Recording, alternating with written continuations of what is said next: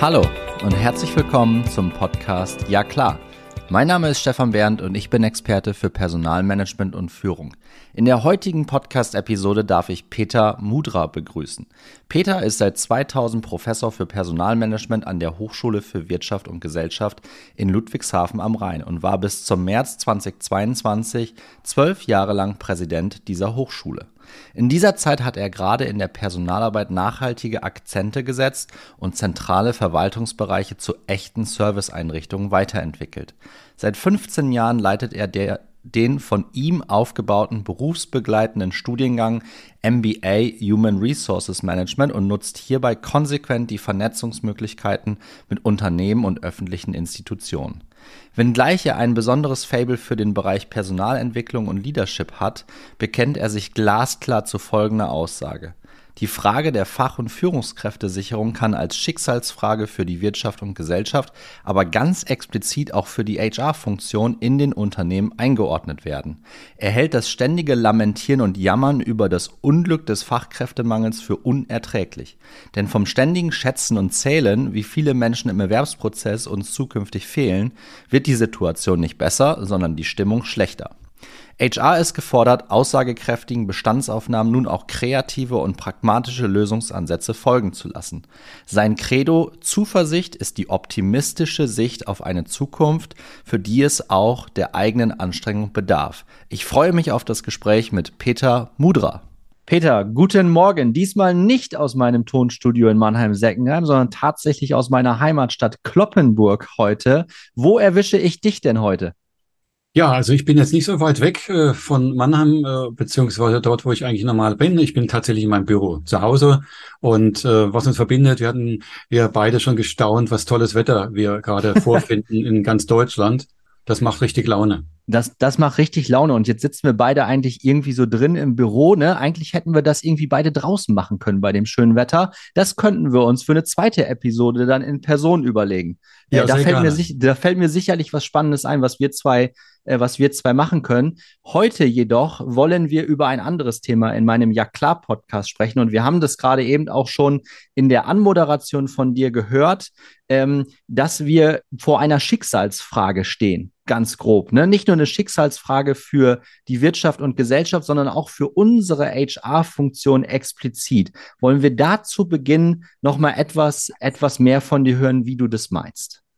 Ja, also ich habe es ein bisschen äh, über ähm, akzentuiert, aber das ist ja wichtig, dass man auch ein bisschen äh, verdeutlicht, was die äh, Gesamtrelevanz äh, anbelangt. Gut, äh, zunächst mal überall lesen und hören wir äh, von Fachkräftemangel und äh, äh, das ist etwas, was wirklich mittlerweile nervt, weil es den Eindruck erweckt, äh, als wenn wir die siebte äh, Diagnose bräuchten, dass wir zahlenmäßig zu wenig Menschen sind. Und äh, wenn man sich das sozusagen überträgt auf die Frage, was dann wirklich die Relevanz für die Gesellschaft, für die Arbeitswelt hat, dann merken wir sehr schnell auch, dass das in der Ableitung für HR eine ganz, ganz große Herausforderung ist. Ich denke, wir werden da auch noch im Gespräch äh, drauf kommen, aber äh, wir werden jetzt gemessen werden an der Frage, in welcher Quantität und Qualität wir im Recruiting erfolgreich sind. Das ist die große Herausforderung. Das haben viele, glaube ich, noch nicht gesehen. Ich bin ja von Hause aus, wie du weißt, eher so ein Personalentwickler und Führungsthemen.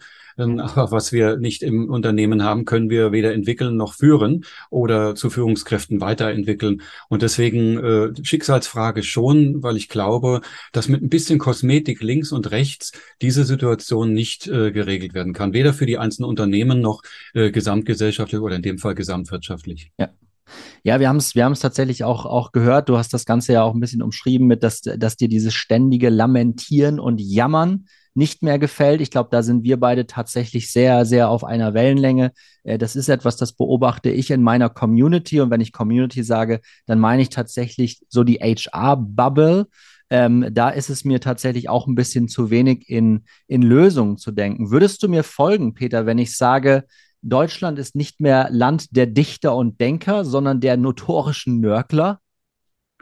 Ja, also sagen wir mal so, um es so ein bisschen klarer, plastischer zu machen, finde ich das eine Aussage, hinter die man sich erstmal stellen sollte, damit äh, der Widerspruch dann auch äh, äh, kommt, den man ja auch damit äh, heraufbeschwören will.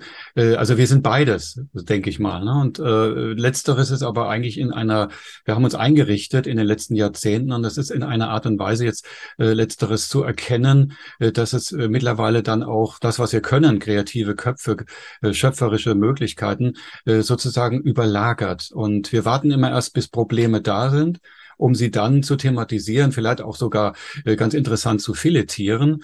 Und im Zweifelsfall, und das spricht äh, oder trifft beim Fachkräftemangel ganz stark zu, man, man wartet auf irgendjemanden, der doch helfen möge. Oder man hat Lösungen, die eben nicht alleine äh, umgesetzt werden können. Und äh, wir müssen das jetzt ein bisschen anders angehen. Also dass die Frage von Fachkräftemangel ist eben dann auch bei genauer Betrachtung differenzierter zu sehen. Da muss man Analysen vornehmen. Und ich bin ja auch immer derjenige, der sagt, schaut euch doch bitte beim Fachkräftemangel auch das Thema Führung Führungskräfte und Führungskräftemangel an. Zum einen, weil wir da Zehntausende von Führungskräften verlieren werden in den nächsten Jahren, demografisch gesehen. Aber zum anderen, weil da nochmal exemplarisch das Ganze sich wiederholt, was wir beim Fachkräftemangel haben. Denn wir werden äh, nicht genug Führungskräfte haben. Wir werden aber äh, die äh, Perspektive an der Stelle quantitativ nur aufnehmen. Das heißt also, da fehlt eine Führungskraft, also müssen wir sie ersetzen. Naja, wenn wir gerade keine äh, reguläre haben, wie wir es eigentlich besser äh, bewerkstelligen wollten, nehmen wir halt halt jemanden, der im, äh, im Bereich ist. Äh, hier ist eher die Frage nicht, dass man die Quantitäten sich anschaut, sondern die Qualitäten. Und äh, das haben wir versäumt bei Fachkräftemangeldiskussionen in den letzten Jahren, äh, nämlich mal genauer hinzuschauen, kann man da qualitative Elemente vielleicht nehmen. Äh, Nochmal auf die Führung. Man wird Führungskräfte finden. Das wird also diesen Mangel, den ich jetzt gerade so ein bisschen angesprochen habe, vielleicht gar nicht so geben quantitativ, aber es werden nicht die Führungskräfte sein, die wir uns vielleicht vorstellen. Weil Führung ist wie so ein Sog. Äh, es ist ja eine äh, Aufgabenstellung, die besser bezahlt wird, die besser bewertet wird und die natürlich dann auch äh, idealerweise Menschen findet, die sagen, ach, dann mache ich das doch gerne. Aber wir müssen im Management davon ausgehen, dass wir so die beste Passung haben, dass wir Talente fördern und das also nicht dem Zufall überlassen, ob dann äh, auf das Deckel, auf den Topf auch ein Deckelchen kommt ich glaube, das, was du ansprichst, Peter, was die, was wirklich der, der Kasus Knacktus ist oder so ein bisschen die Gretchenfrage ist, wie können wir im HR oder wie ich es nenne, People and Workplace, vollkommen egal, wie man das nennt, aber wie können wir tatsächlich mit unserer Gabe im HR, mit unserem Talent Unternehmen auch supporten, enablen, diese Passung immer mehr in den Mittelpunkt zu rücken, weil wir haben es ja in den letzten Jahrzehnten auch gut beobachtet, auch in den Firmen, für die ich gearbeitet habe. Und du wirst es aus deiner, aus deiner langen Zeit auch an der Hochschule sicherlich auch das ein oder andere Beispiel haben, dass man am Ende die besten Fachkräfte aus Mangel an Führungskräften in diese Position entwickelt hat ähm, die wollten das dann auch gerne mit der Begründung, yo, da kann ich ja auch echt gutes Geld verdienen und mehr. Ne? Also so nach dem Motto, ähm, es gibt mehr Geld, wenn man, wenn man Menschen führt oder managt, als wenn man wirklich eine wertschöpferische Tätigkeit ausübt. Ich glaube, da liegt auch die Krux. Ähm, ich glaube, diese Passung, diese ähm, Konzepte, Methoden aufstellen, und du hast es ja auch in der Anmoderation schon erwähnt, die pragmatisch sind, die einfach sind und jetzt nicht das nächste zehnseitige, blumige Konzept aufbauen, wie man denn jetzt Treffsicherheit im Recruiting hinbekommt, oder? Ja, das auf jeden Fall. Also ich glaube, äh, wir haben äh, nicht durchgängig, aber immer wieder in einzelnen Beispielen Unternehmen, das Phänomen, dass da tatsächlich Menschen dann auch in Führungsrollen kommen, äh, die, äh, wenn man sie gefragt hätte vor Jahren, sich da gar nicht gesehen hätten und auch nicht unbedingt vorbereitet werden. Also wir haben es äh, im Personalbereich immer wieder auch mit so ein bisschen dem Ausmerzen von Lebenslügen zu tun. Also der Dreiklang der Karrierewege ist ja schon mhm. gut, aber die Wahrheit ist ja tarifpolitisch haben wir nach wie vor ein Brä. Verantwortung ist, wenn man Führung hat und das wird eben anders bezahlt und das ist eine Frage, die natürlich nach Normen oder von Normen geprägt ist, aber letztlich auch eine Kulturfrage. Und äh, das andere ist aber, du hast es auch schon angedeutet, äh, die Frage, ist eine solche Rolle wie Führung attraktiv genug? Kann man sich auch darunter vorstellen, was eigentlich Führung ausmacht und wie hat sich Führung in den letzten Jahren, Jahrzehnten entwickelt und wie wird sie sich entwickeln? Und da sind wir in unserer Wahrnehmung, was die Rollenzuschreibung anbelangt, relativ statisch. Äh, da geht es ums Direktionsrecht, was delegiert wird. Da geht es eben um die Frage der Leistungserstellung, der Verantwortung dafür. Und am Ende muss man die Truppe auch noch bei Laune halten. Und wenn wir uns jetzt so Ansätze wie transformationale Führung anschauen, dann wird mir ganz anders, weil dann, dann muss ich auch noch als Führungskraft visionär sein und die Leute dauernd davon überzeugen, dass wir auf dem richtigen Weg sind. Ich glaube, wir brauchen, was die Frage von Führungsrollen anbelangt, äh, auch eine Verlinkung zu dem, was die Anforderungen der Zukunft sind. Und äh, wenn wir das sozusagen auch anders handeln, dass also der Star sozusagen das Team ist und dass wir sozusagen das Teambuilding von vornherein auch als ein Führungselement ansehen. Also im Sinne von die Rolle der Führungskraft wird gleich auch mit eingekleidet in diese ganzen Entwicklungskonzepte, dann haben wir da vielleicht eine größere Möglichkeit. Ähm, ich breche immer für die Führungskräfte eine Lanze, weil sie im Grunde genommen auch immer wieder einen Höllenjob machen. Ich meine, wir wollen jetzt nicht abgleiten in Corona, aber das hat uns ja alle relativ äh, schnell in neue Konstellationen gebracht. Und für Führungskräfte war das teilweise sehr, sehr happig.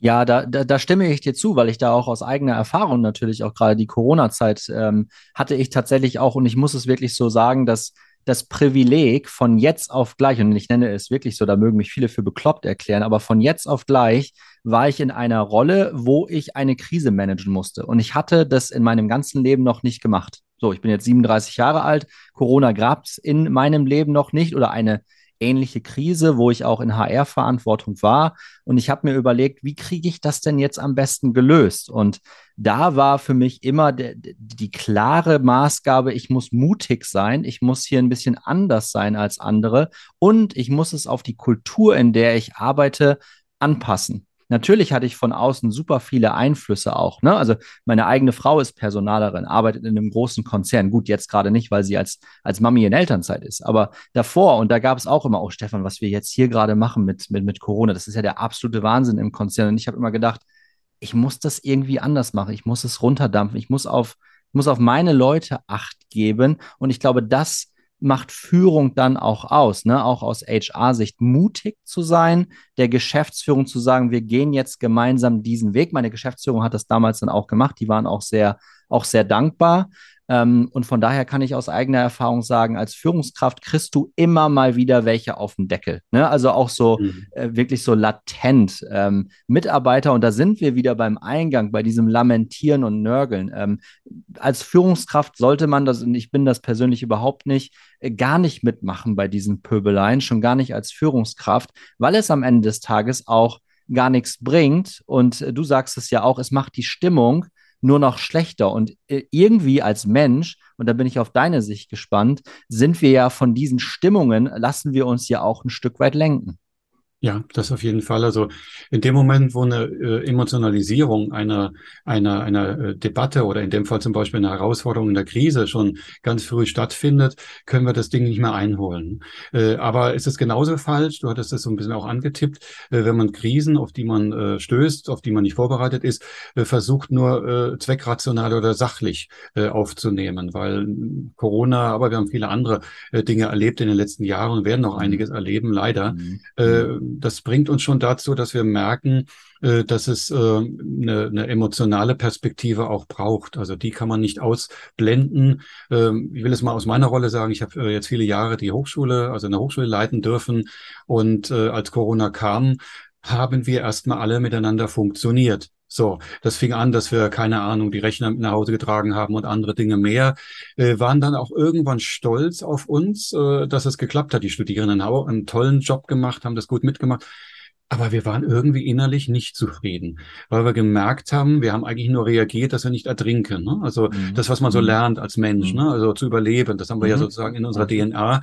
Und was wir, und jetzt komme ich auf die Führung, äh, brauchen, ist auch eine Ermutigung, Schwächen, äh, Unzulänglichkeiten zuzugeben. Ne? Also natürlich kann ich als Führungskraft vielleicht als einziger im Team mit dem Teams nicht, äh, mit dem Instrument, dem Videoinstrument da nicht umgehen oder habe da ein Problem oder dort. Äh, da müssen wir uns gegenseitig helfen. Und diese Kollektivierung von Verantwortung, auch Führungsverantwortung, das ist ein wichtiges Element, was man, was man identifizieren muss, was nicht überall gleichermaßen ausgerollt werden kann. Da müssen wir ja ganz klar sagen, wir haben unterschiedliche Branchen, unterschiedliche Wirtschaftszweige, aber vor allen Dingen auch unterschiedliche Kulturen in, in Organisationen, auch von der Größe her. Aber Führung muss tatsächlich das, was du angesprochen hast, auch äh, sich rausnehmen, äh, quasi die emotionale Perspektive der Geschäftsleitung mit äh, zu übermitteln. Sonst hat man dann echtes Problem. Äh, und da könnten wir viele Beispiele nennen, äh, wo Veränderungsprozesse deswegen scheitern, weil die Mitarbeitenden nicht mitgehen.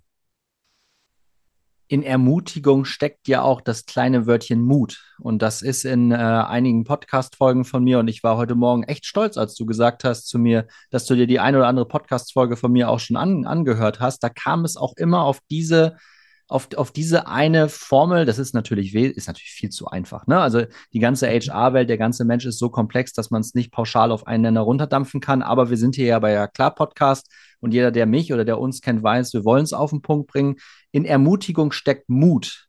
Ist mhm. Mut tatsächlich so die überfachliche Kompetenz, Fähigkeit von uns Personalern, die wir mehr und mehr in das Geschäftsleben mit einbringen müssen? Oder siehst du das anders? Also ich finde das eine schöne, schöne Herangehensweise. Also im Deutschen haben wir äh, eigentlich immer schöne auch Ableitungsmöglichkeiten. Aber an der Stelle vielleicht, also Mut nehmen wir gleich mit auf, aber an der Stelle kann man natürlich auch sagen, Empowerment ist ja äh, so das englischsprachige äh, Äquivalent, über das wir immer reden. Und da gefällt mir natürlich Power ganz gut. Ne? Also, und da bin ich schon dabei. Also für Mut brauche ich Power oder ich muss äh, sozusagen äh, äh, äh, Vertrauen auf meine eigene Stärke, auf meine Power, die ich habe, die ich in anderen Konstellationen schon gezeigt habe. Und das gibt mir die Zuversicht, auch zu sagen, auch das werde ich auch hinbekommen. Und das Peter Power, Peter ja. Power im Sinne von Macht, weil Power kann ja im, äh, ist ein englisches Wort, kann ins Deutsche ja. sowohl mit Macht, was ja eher einen negativen Touch hat, oder meinst du die, die eigene Energie, die eigene Kraft, die, die eigene Power sozusagen reinzubringen? Was genau meinst du? Genau, das meine ich, die Energie, natürlich. Also das, das Glauben an sich selbst, das Spüren von sich selbst und damit eben auch äh, den Mut zu haben, Dinge zu, äh, zu machen, auf die man vielleicht noch nicht gestoßen ist oder wo man glaubte, das muss doch die Führungskraft entscheiden oder das Management entscheiden. Und ich mhm. glaube, damit sind wir auch ähm, im Kontext von Kompetenzbetrachtung äh, auf einem ganz wichtigen Weg, weil Kompetenzen der Gegenwart und Zukunft sind die Kompetenzen, äh, die ich nicht erst in, äh, in, in, in, Vollständigkeit vermittelt bekommen, äh, bekommen haben muss, äh, sondern wo wir dann eben auch die Fähigkeit haben, in Situationen, die ganz andere sind, ähm, sich, äh, dass wir uns positionieren können. Selbstorganisationsbefähigung gibt es wohl den Begriff in der Wissenschaft und genau in die Richtung geht es. Und der Mut, das, was du ansprachst, ist so ein Kern davon. Ne? Also sich Mut ist was Emotionales, ist eine Bewertung einer Handlung, die in der Vergangenheit lag, einer einer Einstellung, einer sich selbst äh, sehenden äh, Konstellation. Und äh, das Ermutigen ist letztlich dann auch etwas, was Führungskräfte als Königs, also ich sage mal als äh, Königsdisziplin ist ein bisschen zu übertrieben, aber als ein ganz wichtiges Element ansehen müssen, weil es gibt da so das schöne Bild, man, da guckt eine Katze in den Spiegel und sieht einen Tiger. Ne? Das ist so ein mhm. bisschen der Punkt. Ein mhm. bisschen Tiger äh, steckt in uns allen drin. Ja, das ist ein, das, das, das ist ein super Bild und ich glaube, äh, ich, ich empfehle jetzt nicht, dass jeder sich irgendwie den Spiegel aufstellt und jeden Morgen da reinschaut. Gut, sollte er vielleicht machen, um sich fertig zu machen und so, ist schon klar. Aber ähm, ich glaube, dieses Bild sagt, sagt sehr, sehr viel aus und das bringt mich auch so ein bisschen zu dem, was äh, was du auch in deiner Anmoderation, da steckte schon wahnsinnig viel drin, was wir in dieses Interview auch mit übernehmen können und ableiten können.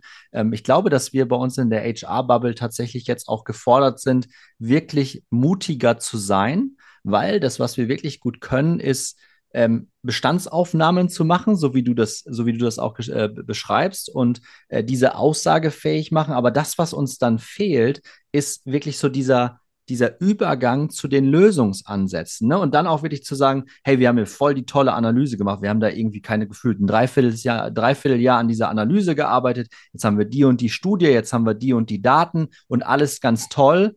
Aber was verändert, hat sich in der Arbeitswelt, oder machen wir es mal am Beispiel eines Unternehmens, hat sich nichts, weil wir haben uns nur auf die Analyse der Daten konzentriert, aber wir haben jetzt nicht unbedingt Handlungsempfehlungen abgeleitet und diese auch noch gar im Unternehmen umgesetzt. Und das finde ich immer so schade bei praktischen Bachelor- oder Masterarbeiten. Die sind ja wissenschaftlich aufgebaut und am Ende gibt es immer eine Handlungsempfehlung oder ein Fazit. Äh, das wissen wir beide ganz genau. Ich meine, äh, witzige Anekdote an der Stelle. Ähm, ich habe meine Bachelorarbeit bei dir damals geschrieben übers, übers Bildungscontrolling, ja, und auch da, mhm. auch da gab es ein Fazit, äh, beziehungsweise eine Handlungsempfehlung. Aber diese Handlungsempfehlungen, die finden dann nicht den Weg in die Arbeitswelt, sondern eher den Weg in die, in die Schublade. Sind wir da im HR wirklich zu wenig mutig und trauen wir uns das selber nicht zu? Oder um es mit dem Bild von dir zu sagen, wenn wir wirklich, wenn die Katze in den Spiegel guckt, ist es dann auf einmal nicht der Tiger, sondern eine Babykatze. Ja, das, äh, was du ansprichst, ist ein großes Dilemma auch. Also auf der einen Seite wollen wir akkurate ähm, Arbeit leisten, analysieren, Daten bereitstellen. Das ist ja sozusagen das, äh, die Währung, in der heute so vieles läuft, vermeintlich. Also Probleme, die da sind, Herausforderungen, die da sind, werden, werden sozusagen eingeordnet. Aber Probleme werden nicht gelöst durch, du hast es ja vielleicht schon beschrieben, durch Analysen, sondern es muss dann zum Handeln kommen. Und da fehlt eine Ingredienz, die das äh, Personal äh, oder die HR insgesamt äh, bereitstellen kann. So erlebe ich zumindest äh, unsere Community, äh, nämlich Kreativität. Also mhm. äh, es gibt eben jetzt zu diesen Herausforderungen, die wir gerade in, in massiver Form haben, Fachkräftemangel, viele andere auch, keine rezeptologischen Möglichkeiten. Äh, so und wir haben ja auch gesehen bei der, bei der Finanzkrise 2008, 2009, die klugen Leute, die mit ihren MBAs in Amerika rumgedüst sind, die hatten keine keine Idee, wie sie die Lehman-Konstellation da irgendwie auffangen können. Die waren, waren ganz kurz mit ihrem Hemd und äh, wir müssen einfach zugestehen, dass die Analyse, das ist eine Pflichtaufgabe. Da sollen wir gut sein, den müssen wir auch versuchen äh, zu optimieren. Da müssen wir KI meinetwegen einsetzen, jedenfalls, äh, soweit es geht, eben äh, digitalisieren. Aber wo es uns braucht, ist kreative Prozesse anzustoßen. Und ich mache jetzt mal ein Beispiel oder ich äh, gehe jetzt mal in das äh, Thema Fachkräfte. Mangel rein. Natürlich können wir sagen, wir versuchen, die Rekrutierung nach vorne zu bringen als Personaler, weil wir aus der Analyse sehen, wir haben Chancen beziehungsweise haben Bedarfe, dann agieren wir. Wir können da die Frage der Attraktivität in den Vordergrund stellen. Wir können die Mitarbeiterbindung, das Gesundheitsmanagement, Personalentwicklung. Das sind alles die Dinge, die, die eigentlich äh, erwartet werden und die machen wir auch gut. Dafür kriegen wir aber nicht die, äh, da kriegen wir nicht die Anerkennung für, ne? weil am Ende sind es ja wieder die Zahlen und wir können das oft nicht belegen. Du hast deine Arbeit damals über Bildungscontrolling äh, gesprochen. Du weißt, äh, wie schwierig das ist, dann am Ende wirklich was nachzuhalten. Ich, du weißt ja, meine These ist die, wenn Unternehmen zu sehr rummaulen, dass es zu viel Geld kostet, die Bildung, dann bietet man ihn als Personalabteilung an, dann machen wir keine mehr. Ne? Und dann sind sie überrascht und sagen, ja, also so habe ich es jetzt auch nicht gemeint. Aber was, worauf ich hinaus möchte, ist, ähm, Stefan, dass wir äh, versuchen sollten, diese Kreativität äh, so ein Stück weit auch zu nutzen beim Fachkräftemangel, weil die Menschen, die nicht da sind oder die nicht geboren wurden, sind nicht da. Und wir können natürlich die Frage stellen, können wir vom Ausland welche holen? Können wir das substituieren durch Robotik, durch KI oder, durch Digitalisierung? Fest steht, die Weltbank hat da gerade auch eine Studie zugemacht, äh, die Produktivität ist in den letzten Jahren durch den Einsatz von Digitalisierung nicht gestiegen. Ne? Das muss uns irgendwo ganz klar sein, hallo, das war so immer meine Perspektive. Naja, also äh, wir haben eher ein Problem Mitte der 20er Jahre, äh, haben wir noch genug Arbeitsplätze. Äh, und jetzt merken wir, dass die Produktivität trotzdem Einsatz, des Einsatzes von äh, den äh, digitalen äh, äh, Prozessen äh, oder Automatis Automatisierungsgegebenheiten nicht äh, nach oben gegangen ist. Und äh, das bedeutet, wir müssen doch jetzt kleine Lösungen suchen. Eine kleine Lösung in der Organisation kann wirklich sein, dass wir qualitative Personalveränderung betreiben und äh, weggehen von dem Klassiker, äh, die Organisationslehre, die wir heute haben, oder Organisationskonzepte, fußt ja auf der Organisationslehre des letzten Jahrhunderts. Was für ein Wahnsinn, ne? Immer noch ja. mit Stellen einherzugehen. Und dass wir im Kleinen, der kleine mittelständische Unternehmen oder das mittlere oder auch größere, einfach mal sagen, wir machen uns frei. Das heißt, die Frage, wie wir äh, quasi Kompetenzen auch aneignen können für, oder Menschen, Menschen übermitteln können, vermitteln können, die es bisher nicht eigentlich vorhatten und die es auch nicht drauf hatten, ich sage es mal so ein bisschen deutlich, äh, das muss unsere große, unsere große Herausforderung sein. Also nicht beim, beim Staat sagen, ihr müsst jetzt gucken, dass die Abbrecherzahl oder der, die Zahl derjenigen, die ohne einen Abschluss die Schule verlassen, äh, weniger wird. Das ist klar, das muss sein. Aber ich als Unternehmen kann sagen, wenn wir doch da Fachhilfskräfte haben, und die sind verlässlich. Oder wenn wir da in der Ausbildung Bewerber haben, die normalerweise nicht genommen worden wären, dann müssen wir den Weg, die extra Meile gemeinsam gehen und das ist ein kollektives Momentum. Da geht es gar nicht darum, gönnerhaft jemanden etwas bereitzustellen, sondern zu sagen, du bist dann Teil des Teams und jeder von uns gibt uns, gibt sich Mühe. Also soll heißen, es ist gar nicht mehr so, dass einem was fehlt, wenn er etwas macht in einem Team, sondern das, was er nicht hat, muss man schauen, ob das substituiert wird durch andere. Das ist ein kollektives Momentum, was wir in Deutschland leider nicht so stark ausgeprägt haben. Das ist in anderen äh, Kulturkreisen stärker. Das könnte uns helfen, den quantitativen Mangel an Fach- und Führungskräften oder gerade Fach Fachkräften durch ein qualitatives, äh, durch qualitative Gegebenheiten auszugleichen. Zumindest ein Stück weit. Ich glaube, Albert Einstein hat das gesagt, ne? dass wenn man die Probleme, oder war Stephen Hawking, das würde ich im Nachgang noch mal kurz nachlesen, weil da bin ich gerade nicht sattelfest, wenn mich einer mal richtig piesackt. Aber wenn wir die, wenn wir die, wenn wir die Probleme so angehen, wie sie entstanden sind, dann werden wir diese Probleme auch nicht lösen. Ne? Ähm, ja. Weißt du es gerade aus dem Kopf, ob es Einstein war oder Hawkins? Einer von den beiden war es. Ich glaube, der, der, Hawkins war es, glaube ich. Ja. ja, dann war Stephen mhm. Hawkins mhm. ein, ein, super intelligenter Mensch. Ähm, aber genau da fängt das Thema ja an, dass wir auch im HR, um da noch mal die Brücke zu schlagen, wir erachten ja alles immer als Problem. Sofort. Mhm. Also, wenn wir irgendwie ein Thema bekommen, dann äh, schmeißen wir sofort das Etikett dran. Oh mein Gott, das ist ja ein Problem. Ja, das muss ich jetzt irgendwie lösen. Ne? Und dann ist man sofort sofort dran. Ich, ich habe da gerade zwei, drei Beispiele aus dem Kopf aus meiner alten Firma noch, wo wir im, im Managementkreis am Tisch saßen und dann kam dieses, ne, so the elephant on the desk. So das Problem ja. wurde in die Mitte gerückt und, und zehn Manager drauf und haben sofort Lösungsansätze gesucht. Und ich, hab, ich saß dann da und habe die Arme verschränkt und gesagt, verdammte Naht, ich habe das Problem noch nicht mal verstanden, Leute. Holt mich mal eben ab. Und da guckten die mich alle an wie ein Auto und meinen, Stefan, wir haben keine Zeit. Das Problem ist doch total klar. Wir müssen das jetzt so, so und so machen. Mhm. Ja, aber so haben wir es doch in den letzten fünf Jahren auch noch nicht gelöst. Ne? Ähm. Da habe ich versucht, immer eine andere Denkweise reinzubringen. Da bin ich aber, also da war ich mutig, bin aber mit diesen Ansätzen auch nicht durchgekommen, weil der Druck in den Unternehmen so groß ist, Ergebnisse zu liefern, produktiv zu sein. Da kann man doch jetzt nicht versuchen, kreative Gedankenprozesse freien Lauf zu lassen. Das ist, glaube ich, ein weiteres Dilemma, was wir haben. Absolut. Also, äh, und das ist auch, äh, ich sage jetzt mal so nervend auch, ne, weil wir im Grunde genommen immer unter dem Erfolgsdruck stehen.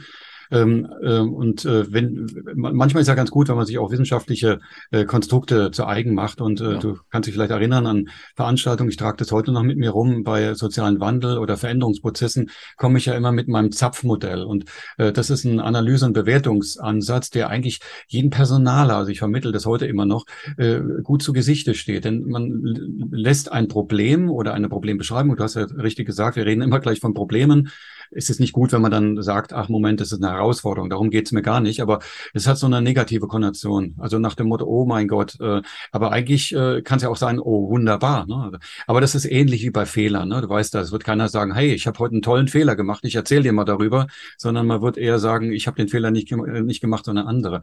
So, und dieser ja. Zapf hat ja, dieser Ansatz hat vier Elemente und die ganz kurz erzählt, äh, bedeutet erstmal den Inhalt durchdringen. Worum geht's denn eigentlich? Nicht sofort Reflex, zack und losraufen.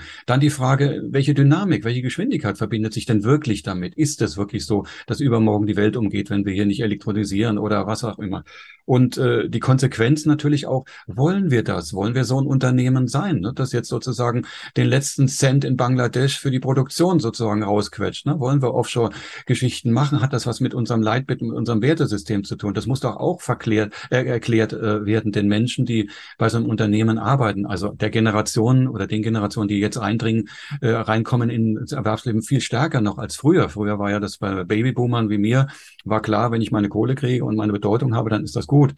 Das ist ja weit entfernt, weißt du ja selbst. Und das äh, vierte Element, und da ist das Problem, die Steuerung. Also, dass man wirklich glaubt, Veränderungsprozesse so einfach steuern zu können mit dem alten äh, Methoden. Du hast es ja gerade gesagt, so sind die Probleme entstanden, so will man sie lösen. Das muss man hinterfragen. Und äh, wenn man sich noch nicht mal erklären kann in der Analyse, dann kann man auch gar nicht die Bewertung vornehmen, dass man genauso handeln muss. Aber unser Problem ist ja vielleicht nochmal zusammengefasst, wir werden ja gar nicht so in der Erwartung aufgenommen. Von uns erwartet man ja sozusagen auf der Strecke die Lösung. Und wir werden, und deswegen habe ich ja gesagt, Schicksalsfrage für HR, wir werden daran festgemacht. Wenn es uns ja. nicht gelingt, äh, die adäquaten Fachkräfte zu generieren, dann wird man uns äh, so wie bei der Fußball-Bundesliga den Trainer oder die Trainerin sagen, hey, dein Punktesaldo gefällt mir aber gerade nicht. Ne? Das ist ein Druck, den viele noch gar nicht so spüren, den wir aber nicht begegnen, indem wir noch professionellere Abläufe machen oder uns noch mehr aufhübschen mit äh, äh, Employer Branding, sondern wir müssen da jetzt eine ethische, eine wertbezogene Debatte auch daraus machen. Was willst du denn eigentlich wirklich? Willst du den Hauptschüler, der den Abschluss nicht hat, aber der eigentlich eigentlich dankbar wäre, wenn wir ihm mal zeigen, wie man sozusagen auch ein geregeltes Dasein, einen Ablauf des Tages hat und der dann vielleicht, wenn er die, die Brücke zu uns bekommt, vielleicht ein dankbarer, toll mitarbeitender äh, Kollege sein kann. Ne? Das sind die, die, die Stories, also vielleicht nochmal zur Kreativität. Wir müssen in der Lage sein, das, was wir auch im Kopf haben, auch so in die Herzen rüberzubringen und dazu gehört ein Narrativ.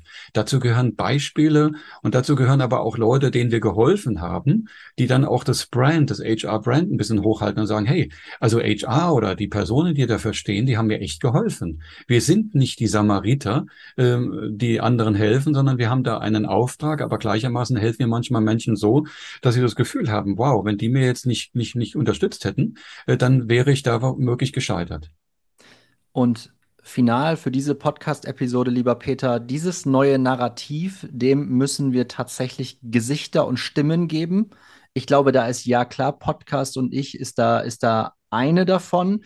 Aber so einer Bewegung äh, bedarf es natürlich toller Gäste wie dir, die das dann auch explizit auf den Punkt bringen. Und dafür, und da sind wir wieder bei meiner Lieblingskompetenz oder Fähigkeit, dafür braucht es dann auch solche mutigen Gespräche wie heute, ne? Dass die Stories, die du jetzt gerade auch angesprochen hast, die werden dann ja auch mittel- bis langfristig einen, einen gesellschaftlichen Beitrag dann auch leisten. Ne? Wenn wir die Arbeitslosigkeitsquote senken, das ist gut für jede Volkswirtschaft. Und wenn wir diese Zusammenhänge, das ist ja auch ein Stück weit das, was man im Studium, wenn man Personal internationaler wird, auch ein Stück weit an volkswirtschaftlicher Kompetenz mitnimmt. Ich sage ganz bewusst wirklich nur am Rande. Das ist wirklich alleroberste Ebene. Ich würde mich niemals als Chefanalyst bei der Deutschen Bank oder so bewerben. Das würde ich niemals hinbekommen. Da hätte ich auch gar keinen Bock drauf. Ja, das ist viel, das ist, das wäre für mich viel zu anstrengend. Aber diese Gesamtzusammenhänge, weniger diese emotionale Debatte als Personaler, dieses überemotionale oder dieses überbefürsorgliche, das ein Stück weit rausziehen, nur mit wenigen Momenten rausziehen, aber dafür eine eher wirtschaftliche, ökonomische Debatte auch anreißen. Ich glaube, das würde uns und der gesamten HR-Funktion nicht nur gut zu Gesicht stehen, sondern das würde unseren Wertbeitrag oder generell unsere Funktion auch in einen äh, in einen Fokus rücken, wo wir mehr Anerkennung, mehr Wertschätzung bekommen. Absolut, also da kann ich nur zustimmen und will auch da äh, eine Lanze brechen für die Jungen, äh, vielleicht auch jungen Wilden. Also ihr müsst da rangehen, ihr müsst euer Verständnis und eure, euer Infragestellen thematisieren und auf die Bühne bringen. Ne? Nicht warten, bis wieder irgendwelche Konzepte da sind und dann man dann Ableitungen vornimmt. Strategische Themen sind keine Themen, die von oben runtergebracht werden. Das ist heutzutage äh, ein Gegenstromverfahren. Also das, was wir nicht schaffen, äh, nach oben zu transportieren als Erwartung, wird oben auch womöglich dann nicht in dem Maße gehört. Also kann ich nur unter schreiben und kann dich oder auch andere nur ermutigen, äh, da nach vorne zu gehen und Gehör zu verschaffen oder die Menschen zusammenzubringen, die darüber reden. Wir haben ja alle keine fertigen Lösungen, aber wir erkennen, dass die Ansätze, du hast es ja schon gesagt, äh, oder die Herausforderungen nicht gelöst werden können mit immer wieder der gleichen Denke und reden, zusammenkommen, so wie hier heute, ist natürlich der erste Schritt, weil man dann so ein bisschen auch beim Miteinander klönen merkt, ja, an bestimmten Stellen müsste man vielleicht auch mal äh, anders äh, diskutieren oder auch, ähm, ich sag mal, vielleicht auch provokativer mit reingehen. Das ist ja so ein bisschen das frische Gesicht eines Podcasts, äh, dass man dann eben auch aufgerüttelt wird, äh, was die eigene Verantwortung auch anbelangt. Ja, Schönes Schlusswort, lieber Peter. Lass es uns für diese Episode dabei belassen. Äh, ich freue mich über jeden, der bis jetzt uns beiden äh, gelauscht hat. Natürlich freuen wir uns über, über jeden Download, über jeden Stream auf allen Podcast. Äh, Plattformen, die ihr so kennt. Wenn es einen Connect bedarf zum Peter, immer gerne über mich. Wir verlinken das, äh, da auch dein LinkedIn-Profil bei uns in den Show Notes. Äh, du hast auch ein, zwei interessante Bücher geschrieben, die würde ich, äh, die würde ich auch vernetzen und bedanke mich an der Stelle mit schönen Grüßen in Richtung Mannheim, in meine neue Heimat, ähm, für dieses tolle Interview heute, lieber Peter. Vielen Dank. Ich danke dir und schöne Grüße nach Glockenburg. Dankeschön. Ciao. Ciao.